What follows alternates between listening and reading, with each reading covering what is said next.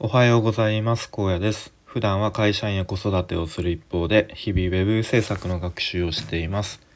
このチャンネルでは現在進行形の学習についての話や、日々の生活での気づきや学びをアウトプットしています。昨日の放送で、僕が入っているウェブ制作スクールの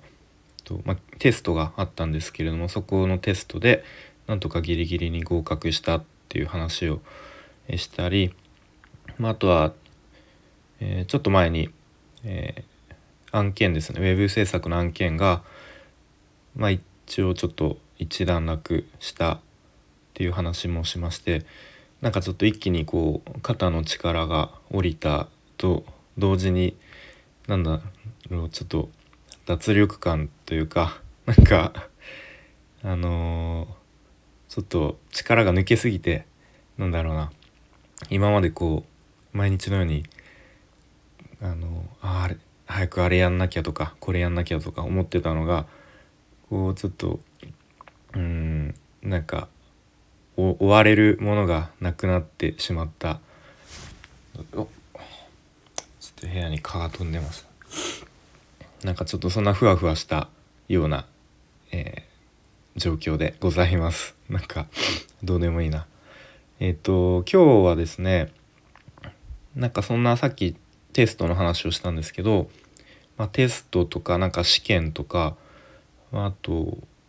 スピーチとかプレゼンとか、そういういわゆる本番を迎える時に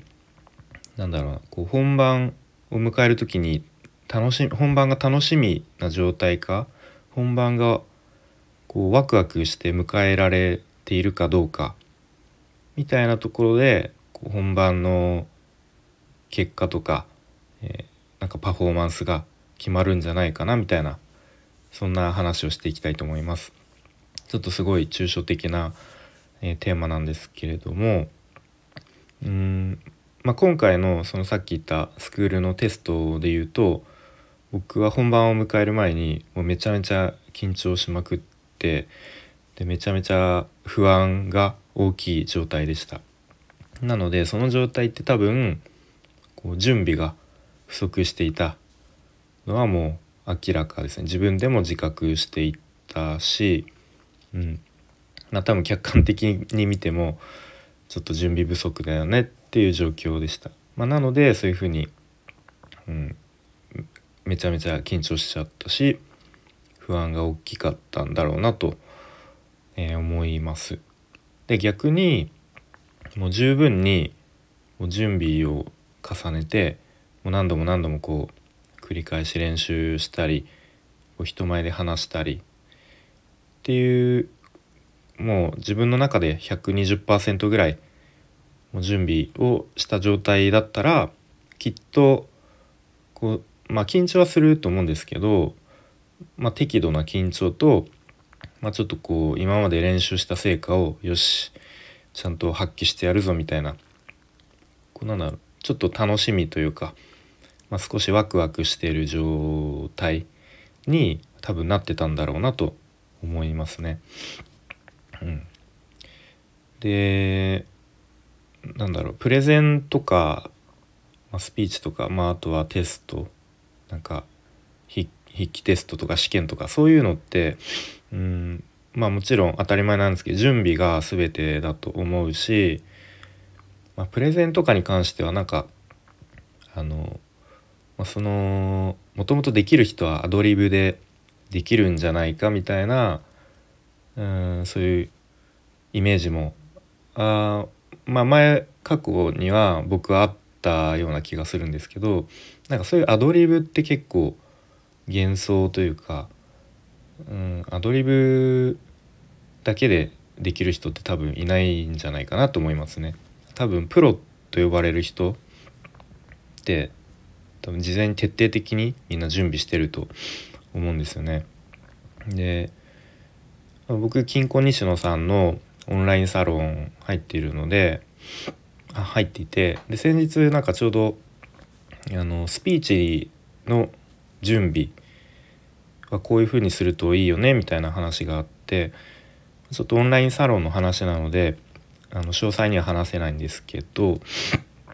ざっくり言うと、そういうスピーチの練習においては、オンラインの、今だと結構ね、Zoom を使うといいよねみたいな話ですね。で、なぜかというと相手の表情がよく見えるけれども、そのリアクションがとても薄いというか、もうほとんどないことが多いというのも日本人っていうのはファーストリアクターになりたくない、最初にみんなが笑ったら自分も笑うみたいな、一番最初にリアクション取るのがちょっと苦手というか、そういう心理というか性質があると、なので Zoom の例えばスピーチの練習とか Zoom ですると、全く反応がないっていうかなり厳しい状況で、それが進んでいくと、なので、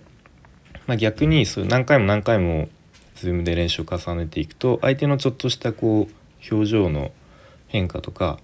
ここでちょっと笑ってくれるんだなみたいな、そういうのがだんだん分かってくると、なので、そういう意味でも Zoom での練習っていうのは、おすすめというか、結構厳しい環境だからこそ、おすすめですよみたいな、確かそんな話がありました。で、なるほどなっていうところね、僕もその先日やったテストの練習はやっぱり時間がなかったっていう言い訳あるんですけど、もっと人前で、そういう Zoom とか、オンラインで、ちょっと今息子がテレビを見始めて、音ちっちゃくしたんですけども、そんな感じで準備がすごい大事だよなっていう話ですね。で、僕あとは思い返したのが、大学入試の試験の時に小論文を、があったんですね、試験で。で、塾に通っていて、その小論文の練習はもちろんしていて、何度も書いては先生に添削してもらって、で、いろいろと結論を最初に書いてみたいな、で次に理由を書いて、で具体例を書いて、また最後に結論を書くみたいな、やっぱそういう決まりみたいなのとかもだんだん覚えていって、そんな感じで試験当日ですね、たまたま自分が読んだことある文章が出題されて、でラッキーみたいな、これ確かどっかで読んだことあるなっていう、で内容がすごくスーッと入ってきたし、結構スラスラと自分の意見とか考えとかも書けたんですね。で、その試験が終わって、で、塾の先生にいろいろ報告というか、こんなんでしたよみたいな。で先生、たまたま僕読んだことある文章が出てラッキーだったよみたいな、ラッキーでしたよ、敬語だったかな、ラッキーだったよみたいな言ったら、その塾の先生が、それはね、あなたがちゃんと勉強してたっていう証拠なんだよみたいな。で、それはラッキーじゃなくて、ちゃんと勉強してたっていう証拠だよみたいな、同じこと2回言ってるっ